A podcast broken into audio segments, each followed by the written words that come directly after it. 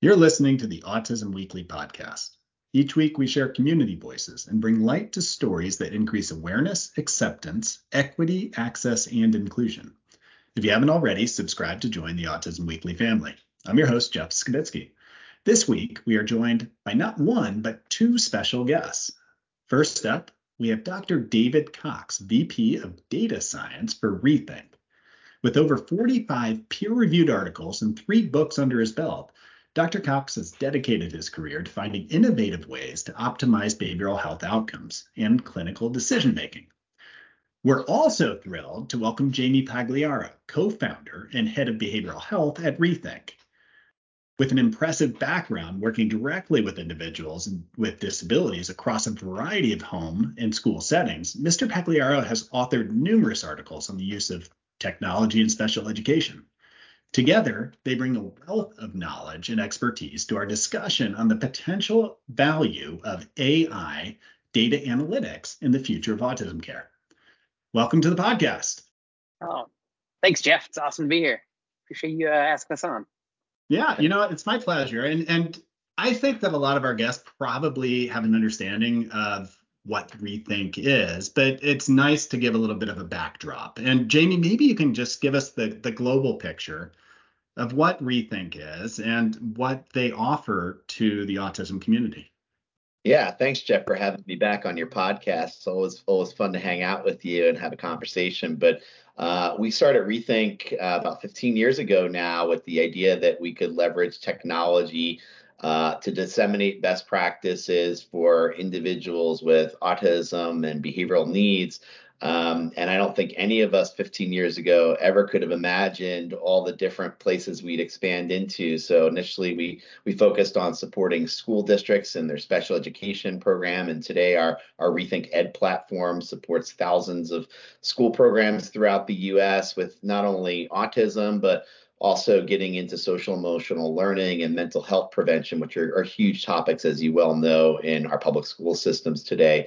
We also have digital solutions to help parents of children with special needs, uh, which we uh, provide through our employee benefits program, uh, Rethink Care. Um, and that's allowed us to reach employees around the world, really, and support them not only with personalized uh, digital tools, but also with access to a team of board certified behavior analysts where they can receive parent coaching. Um, of course, uh, many folks in the, the autism ABA world know us for our Rethink Behavioral Health platform, where we provide an electronic medical record, practice management, and revenue cycle management, uh, both software and services to uh, providers that are typically working with health plans. Um, and then our, our most recent expansion into developing tools to also help payers uh, improve the quality and rigor with which they're uh, authorizing and overseeing services for uh, children with autism receiving ABA. Um, and we really see an amazing opportunity to um, really support all of these stakeholders and bring more objectivity and more science into how we provide care. And ultimately, our goal through data science is to see how we can go beyond just being a, a container for data and a content delivery system to actually providing insights to all these stakeholders so that they can improve what they're doing for, for the folks that they're serving. I love that mission, and, and the value behind it is uh, it's immeasurable the I so I've I've seen your growth over the years and kind of how you've taken on different challenges, and you all have have always been future thinking as far as you know how do we continue to progress things. The ability to take all the data that you all have seems like it is one of the cornerstones of behavioral health in general is how do you take data to make better decision making but the use of ai in this is relatively new so I guess that I mean, just in broad strokes, what sparked your interest in AI for the autism field? Because that isn't something that we had seen before, um, and and you all are starting to put it out there. Yeah, I mean, first of all, it's a game changer, and I think it's it's one of the uh, most game changing technology advancements that is is real. It's now, and I know a lot of people in, in healthcare and behavioral health are talking about the potential of AI, and I'm I'm really proud to say that uh, with folks like David joining our team that we're not just talking about it, we're actually doing it now. And and I guess in simple terms, you know, our, our tools were always set up to help behavior analysts capture data and look at data for individual clients and make clinical decisions. Uh, where AI becomes a game changer, I know when we started the company 15 years ago, we would sit around and we talk about somebody could dig into the basements of some of these organizations that were doing great research at the time on a very small scale, and we could get all those program binders that all the data was recorded with pencil and paper on graph. Somebody could take all that and analyze it. We'd probably learn a lot about what was going on with kids and how to improve care. Um, AI, you know, as we've now, you know, been collecting data across these different stakeholders and accumulating our data set for 15 years, gives this incredible opportunity to do exactly that. But A, it's able to do it on a massive scale that would be pretty difficult for humans to do. And B, it's able to start identifying things in the data that the human may not know to ask or even look for. And, and even previous big data science projects tended to be driven by a human hypothesis going in and looking for things to prove or disprove what they think was going on. AI sort of just blows that all out of the water and starts to look at things that we might not have even thought to ask the data. Um, and I'll, I'll, turn it over to, to David to maybe share some of his, um, you know, interest in this area and, and what brought him to uh, to, to collaborate. Oh, yeah. Sure. Yeah. Thanks, Jamie. Oh yeah. Did you have a question, Jeff? No, I, I, I was just going to ask, because I mean, your your background is a lot of uh, data science. It's it's been that way to try and improve quality of care, access to care, efficiencies in care. So, tell me a little bit about you know how you took that passion and where that came from. Oh, yeah, sure. Um, so it really started back when I was a BCBA and I had a caseload, um, doing all all the all the work that goes on with that.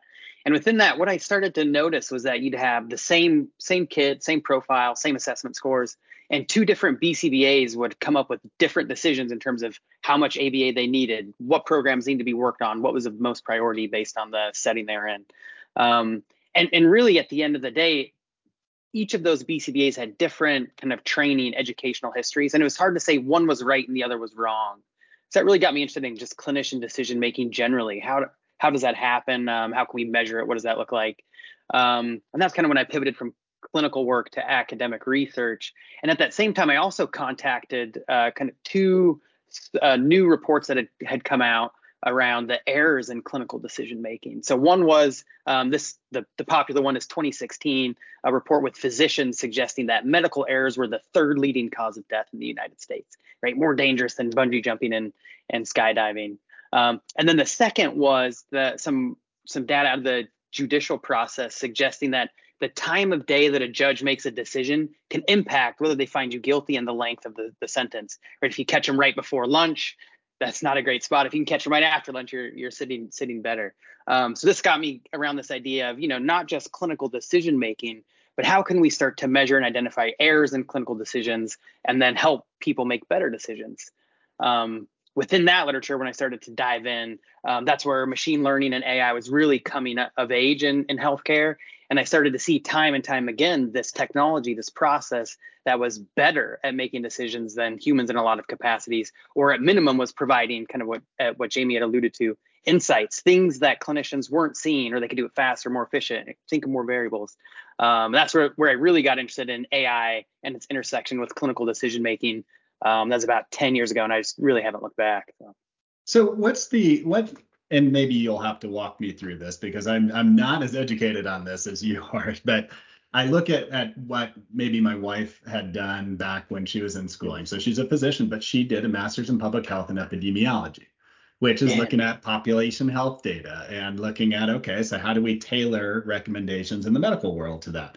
Is AI looking at that at almost more of a granular level and taking even more data, but constantly processing it to kind of give us more individualized, fine tuned answers to the population health questions? I mean, is that, yeah. or am I off in my thought process? Yeah, no, no, I think you're right on track. Um, and where where AI I think has has benefits, um, kind of to your point, we can consider more variables, do it more efficiently, and, and we could do this in an ongoing manner. It doesn't take a human waking up and reanalyzing the data every day. Um, and then the second, kind of coupled with that, is we just have so much more data on people, um, wearable technology, how they're walking and moving around their environment, the internet, all these things. Um, that if you look at epidemiological studies two decades ago, three decades ago, um, there were just fewer things to analyze. Now we have hundreds, thousands, maybe millions of variables we can look at. And so then the question becomes, how do you efficiently parse through that to answer those very similar, very similar questions? Okay. And so, Jamie, when when we were uh, kind of looking at the field in general, and, and we've had conversations on this on uh, historically, just as the growth in the field, the knowledge set changing, um, the the youth in career, not youth in age, but in career for the field, it's we're putting a lot of pressure on people to make decisions and to be leaders very young in their career without an abundance of guidance. So, where does AI fit in helping to support people in their decision making process as they're developing all of their clinical knowledge set and all of their experiential pieces going forward? Well, I, I think it starts with, you know, what what uh, I've heard health plans refer to as the front door, which is when a child is first identified and they come in contact with a provider who is going to do an initial assessment and make a recommendation about the dosage of ABA, the number of treatment hours that a child is going to receive. And obviously, you know, there's a there's a broad range there from somebody providing a few hours a week all the way through to, you know, early intensive behavioral intervention programs that are, you know, 40 hours a week of one-on-one uh, therapy. So you take someone who hasn't necessarily been trained in this concept of prescribing dosage of hours and you combine that with a, a literature set that doesn't necessarily have a clear guideline for how to do that um, and you create what i would see as the wild west and mm. and you know one that now becomes colored by you know what my professional opinion is or what my training with the, the, the clients I've worked with in the past or maybe even economic agenda of you know I, I provide parent training only or we only serve kids with intensive programs in a clinic and then you've got the other side of that as a health plan that's saying oh my gosh these these um, you know requests are coming in. They're very varied. There's no there's no pattern. And to david's point earlier one clinician could even see the same uh, patient and come up with different recommendations. Um, so now you say, are there economic drivers there to say, well, gee, let's let's not you know authorize too much service here. Let's push back and and come up with a case. Why not to provide the service. And so you know I see huge opportunity to start right there with figuring out what is the appropriate level of care, and instead of making it one that's colored by you know two professionals and their their background experience or the economic agendas of the the organizations that you're working with can you bring clarity and can something like AI help us analyze the results that are able to be achieved with a client or patient and compare that to uh, other patients that are similar. And and that's where it gets tricky too right? Because with autism we know it's a, a broad spectrum. So it's not a one size fits all. They say he's he's this age and this is what he should get. Or you know in the early days of my career you know people used mild moderate and severe autism. And you know we found that that was a very limiting way to classify kids into one of those three buckets um, AI just opens up this tremendous opportunity to help with this idea of clustering patients or creating patient cohorts and figuring out what is that right level of, of ABA that's going to help get the optimal treatment effect. So I think that's one example of where we can help drive insights to someone that you know may not have the training or knowledge to make that decision and potentially we can do it in a more systematic way and a more scientific way. I love the fact that you're bringing alignment around the right ideas too. It's it's around the patient care. So you're taking a payer viewpoint, a practitioner viewpoint, and you're centering it around what's going to be the best prognosis for that patient and kind of what their goals are and what their life expect as as far as what they're hoping to be able to get out of life, how they how they look to be able to contribute. Um, and I think that all of those are important factors. Um, so I, I, I I love the fact that there's two angles that you're looking at this. So what are those big buckets so that we're as an industry that we're needing to normalize. One of them might be dosage. I think, David, you had mentioned priority, but what are those data sets that you're currently grabbing, David, that that are helping to guide us on, you know, this is the right treatment path?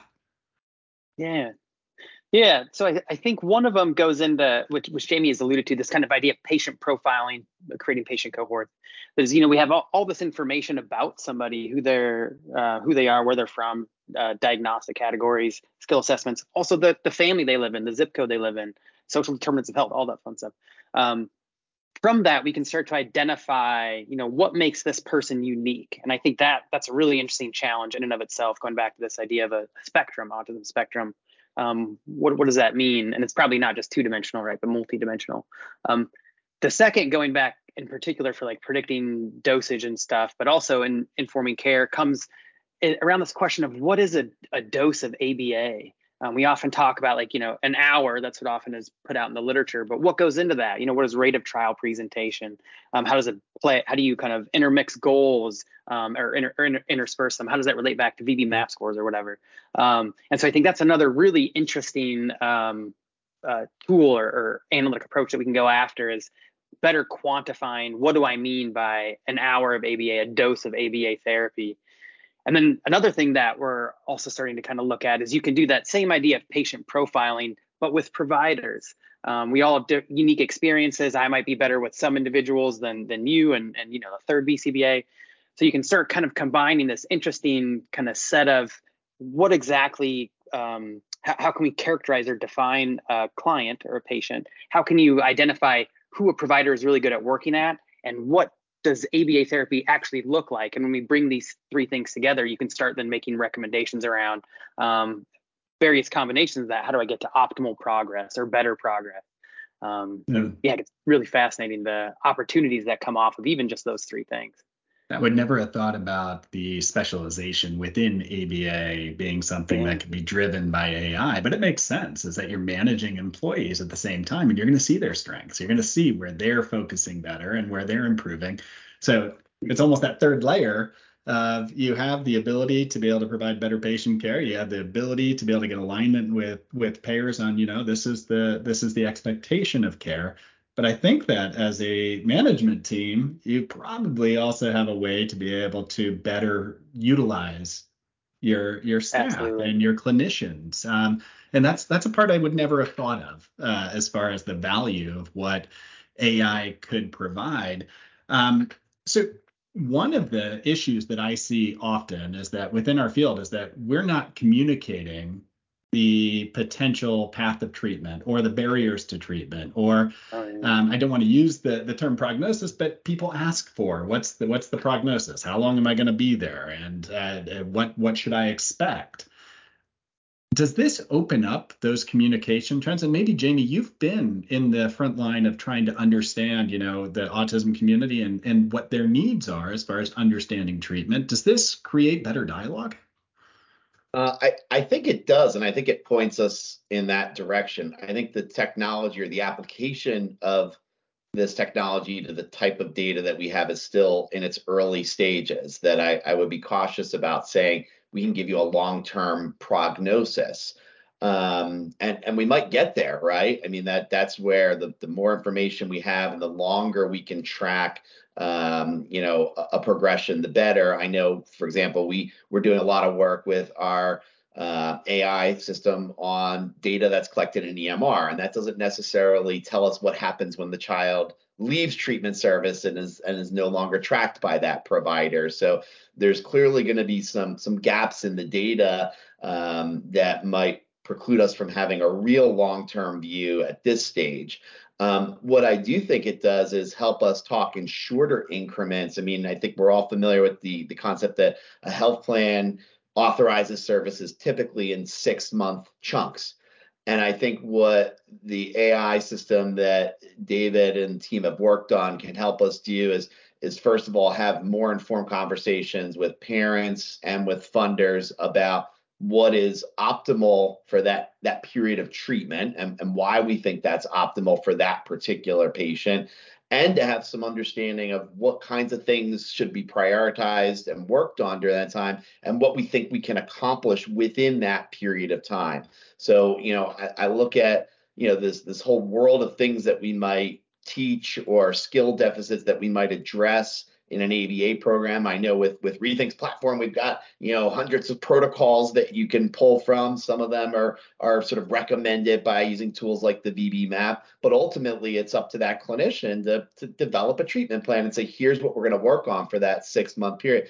If we can better inform that clinician and say, I know you, you want to put these six things in, but actually, if you pulled this other thing from the communication domain into the plan, that might have a better chance of being successful in the next six months and might give you a better result. I think that's the kind of thing that we can really start to inform care. And maybe it's not a long term prognosis, but it can help us set some expectations in shorter increments of time when, when active treatment's being delivered.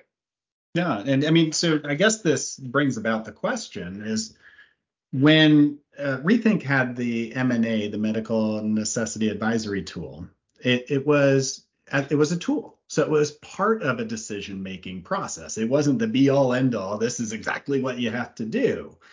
So I'm almost thinking that the AI piece is going to be the same thing. It gives you a starting point, it gives you the framework to start thinking through those processes. And then when you have things that you are, as a clinician, saying, you know, I look at the the culture of this family. I look at the the ecology of what's happening in their life right now. I look at their lived experience.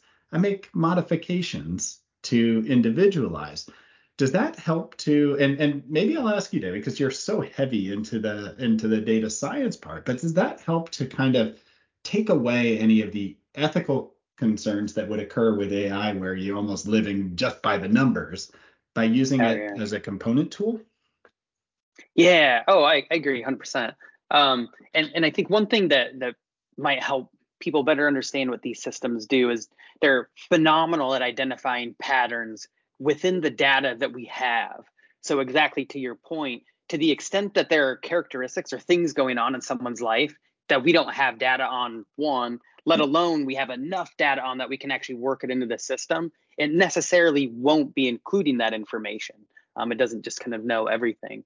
Um, so a lot of these tools, they they can't see everything. They don't have data on everything. So exactly to your point, these can serve up recommendations, insights, things that people may not have thought of that should be used in conjunction with the individual's clinical expertise, things that they're seeing. Um, it's referred to as the human in the loop in, in artificial intelligence, especially in healthcare. There's always a, a human in the loop um, and in some states, it's legally mandated. You can't automate this stuff. So.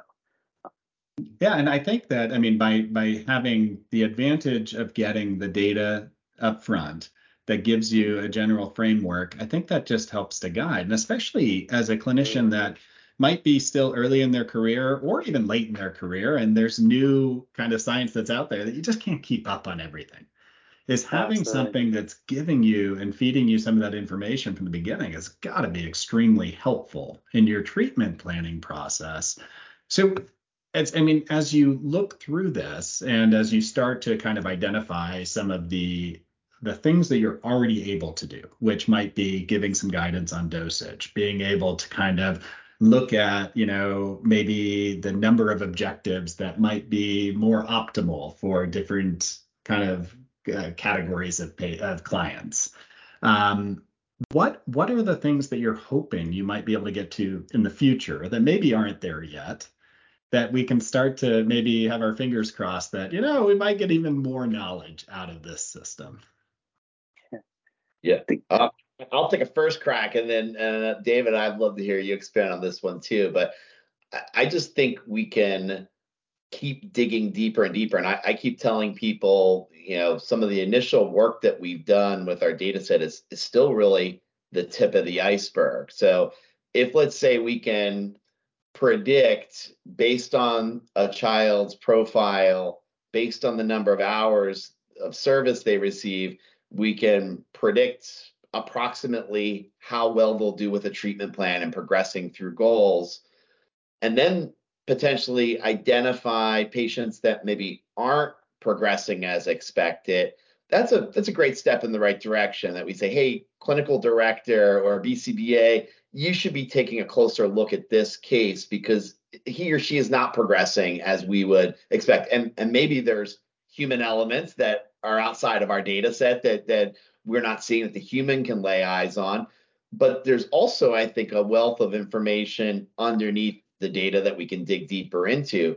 For example, can we analyze that maybe the child responds better with some therapists versus others? Can we look at some goals that maybe they haven't run a sufficient number of treatment trials? Do we have a patient where maybe there's a lot of parent cancellations or the agency has had trouble scheduling sessions because they don't have staff? If we can actually start digging under the hood and say, insight is that maybe this child isn't doing what we expect, but now we can actually start surfacing more actionable things for the family, the the provider, the payer that that they could actually pivot or change what they're doing along the way to get that child back on track. That would be my my hope and and where I'd like to see us evolve. Even if we could get that down to in the moment that a therapist is on a mobile app collecting data, get to a point that we can actually say something during that session that might say you want to modify the reinforcer you're using or the prompting that you're using um, or switch tasks at this moment i mean to me that's where it really gets actionable in the moment as a therapist delivering treatment. I don't know david you know if you've got some additional thoughts on that one because that's that's an exciting conversation so. Yeah what are your thoughts oh, yeah. yeah yeah. Yeah no i think um, going back to how i originally got into the clinical decision making that that exact kind of in the moment feedback on optimizing decision making i think is what has really been kind of driving me this uh, over the last um, you know 16 17 years. Um, an- another area i think on top of that that i get really excited thinking about uh, is comes from uh, protein folding and drug discovery research in ai and what's been fascinating there is that they've been using ai to come up with kind of novel ways of folding proteins and they're coming up with solutions to um, to treating disease and disorders things like that that the scientists don't know how they work. They they didn't foresee this thing being discovered, but it's effective. And it's like those unknown unknowns. And that's also where I get excited. You know, as we dig into this, what kind of interesting things are we going to find that we say, like, hey, this is going to be effective for this kid? And it is. And then we have to figure out why is that effective? You know, you can do the, the hard science after that too. But, um, you know, in the moment, kind of optimizing decision making and unknown unknowns, I think are the two things I get excited about in the future. Yeah, I mean, with the amount of data that you all are able to collect right now, I would imagine is that getting some of these trends, some of these patterns becomes more and more readily available. Um, even even in the the current process, and I want to get back to the the relationship with payers, is that oftentimes I, I hear the frustration on the payer side is that you know you have programs where it's very consistently saying everybody who comes into our program has to get this number of hours. It's not individualized. There's no real process to it. On the other hand, they have it where it's totally subjective to, you know, well, this patient could get five hours and there's no rationale behind it. And then the same patient, the kind of uh, characteristics might be 25 hours by somebody else. What is your current feedback from the payer on? you know, we're getting some more global individualization. You're getting some better big picture focus so that you're not getting programs that are just being consistent to this is my model, but more consistent to this is the benefit for the patient. Jamie, yeah, do you have do you have your I, feedback? I mean, you've been in you've been in those conversations. Yeah, I mean, I I think again, you know, our interest sitting sort of outside of the provider payer dynamic is not necessarily advancing a model or a program, but it's really trying to get down to really a more scientific determination of what is clinically appropriate for an individual child. And one of the most powerful things of, of the data set that we have is that you know we're covering such a broad range of you know everything from the providers that utilize our software to the geographies where services are being provided, the different funders that are funding those services, social determinants of health that are mixed in there.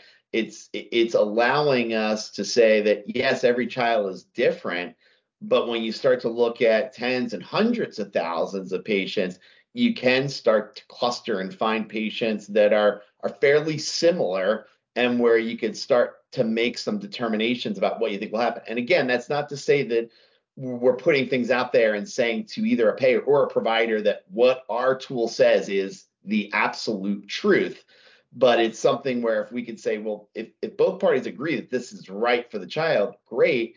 And maybe we reserve that more intensive reporting and review process that occurs pretty much for every patient today between pairs reserve that for the ones where we really do need to look a little bit more closely. There is some disagreement in what's appropriate, and the tool says this, but one party or the other is saying, no, that doesn't sound right to me because we are looking at other variables outside of what our data looks at. So, um, so yeah, I mean, again, we're looking to inform decision making. We're not looking to take over decision making or put control in the hands of of, of AI. And so I think that's that's an, an important distinction there.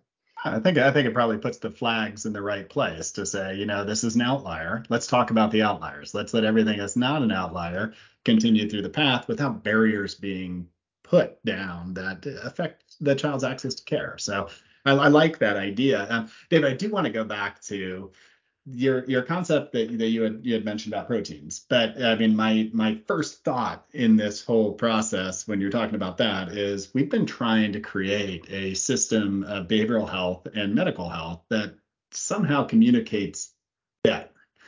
Is there is there any future sort of guidance to say you know we have a whole variety of our of our clients right now that are receiving psychotropic medication or that have some form of um, a medical uh, comorbidity that that's affecting the way that they're interacting with their community. And we need more information on this. And the doctors benefit from our data going back to them.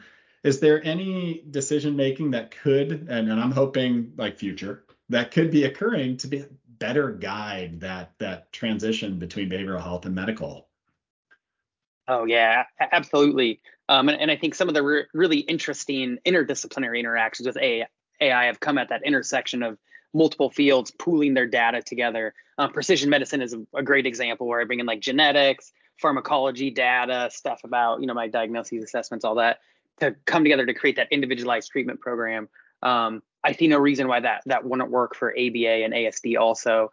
And then I think what's also fun about about that kind of a future product is it's not just about the insight, but AI is also really good at then generating a report that varies based on the audience I want to communicate to.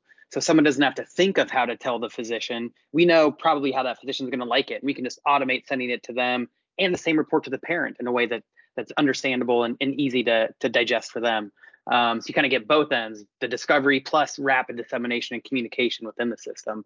Um, be very impactful, be incredible. Well, I'm not going to hold you to that one, but I am going to yeah, appreciate the efforts that you guys have put yeah, in to be able to start the guidance on looking at this larger data set and to be able to take artificial intelligence to be able to help us guide the initial thoughts of our case conceptualization um, because I think that that's going to guide the field in, in the right direction because we are data driven. So I appreciate what you all have done. Do you have any resources that can either educate on what you're building right now? Or that could that you could offer families to help them understand what this what AI might be providing for their child or for their own education of what's occurring. Jamie, is there something that Rethink is is doing to be able to provide additional resources on this? All right. Well, I might defer to David there. I know he just uh, helped put together a paper that uh, that that we've we've uh, set out into the wild, talking about some of the initial work that we've done with our data set to develop this AI system and start to derive insights about that. Um, and I know we're going to be putting out many, many more articles and, and papers, uh, you know, on this topic over the next several months and, and probably for the foreseeable future. So, uh, but David, I don't know if you have any specific uh, recommendations or things to refer folks to. Yeah. So we did, um, as part of that white paper, we created several different versions. Um, one of those was a shorter, I think like three page, four page version that's supposed to be an easier read. Um, that one can be found at the Rethink website. So that might be one that people could check out. Um, and then, interestingly enough, UNICEF actually published this thing called AI Guide for Parents. Um, that just kind of basic uh, primer. What is AI? How how can it be used to help um, improve the well-being of, of kids around the world. Um, that might be something people can check out if they're interested in artificial intelligence and just kind of understanding what is this and, and what does it look like. And is there anything that, that you all are doing to be able to help train clinicians? Because I would imagine this is going to create a lot of buzz. People are going to be excited to have a tool like this. But like any tool, you have to be able to use it appropriately or else it loses its value. And those actionable items that you were talking about, Jamie, seem to disappear because you don't know how to use the tool. Is there are you all offering trainings through Rethink on for clinicians to be able to utilize it in the right way from the beginning so that the value is enhanced? But I think, you know, first of all, look out for for David and other members of our team who are going to be out on the conference circuit in the next year and, and talking about a lot of the amazing work that they're doing. Um, and I think part of the way that that I look at it as a as a product company, um, you know, training and talking about it is one thing. The more that we can embed this technology in sort of very practical and useful ways and have it um, be accessible to clinicians in, in real time as they're working with clients, making decisions about treatment plans. That's really my goal so that we make it as easy as possible for as many people as possible to benefit from the technology. Well, I'm excited, uh, and I know that I'll actually be at some of those conferences, so hopefully I'll get to see you out there, David. Um, I won't be heckling; I'll be applauding. The uh, but uh, appreciate that in in the in the meantime, I do appreciate the fact that you all came on to be able to talk about this because I think that it's going to be a game changer for the field, and I think it's something we need to think about as a, as an ABA industry to be able to realize how do you use this in the best possible way? How do you make sure that you're training the clinicians not to default, but to use it as a tool going forward and to be able to kind of understand the power that it could have when we're doing it correctly. So thank you both for coming on. And uh, I look forward to in one year seeing where this is advanced to. Yeah, th- thanks for having us, Jeff. I really appreciate being here. Yeah, thanks, Jeff. Always a pleasure. Thank you for listening to Autism Weekly. We hope you tune back in next week to learn more about autism in the real world. Autism Weekly is now found on all the major listening apps, including Apple Podcasts, Google Podcasts, Stitcher, Spotify, Amazon Music, and more. Subscribe to be notified when we post a new podcast. Autism Weekly is produced by ABS Kids. ABS Kids is proud to provide diagnostic assessments and ABA therapy to children with developmental delays like autism spectrum disorder. You can learn more about ABS Kids and the Autism Weekly podcast by visiting abskids.com. Thanks for tuning in. See you again next week.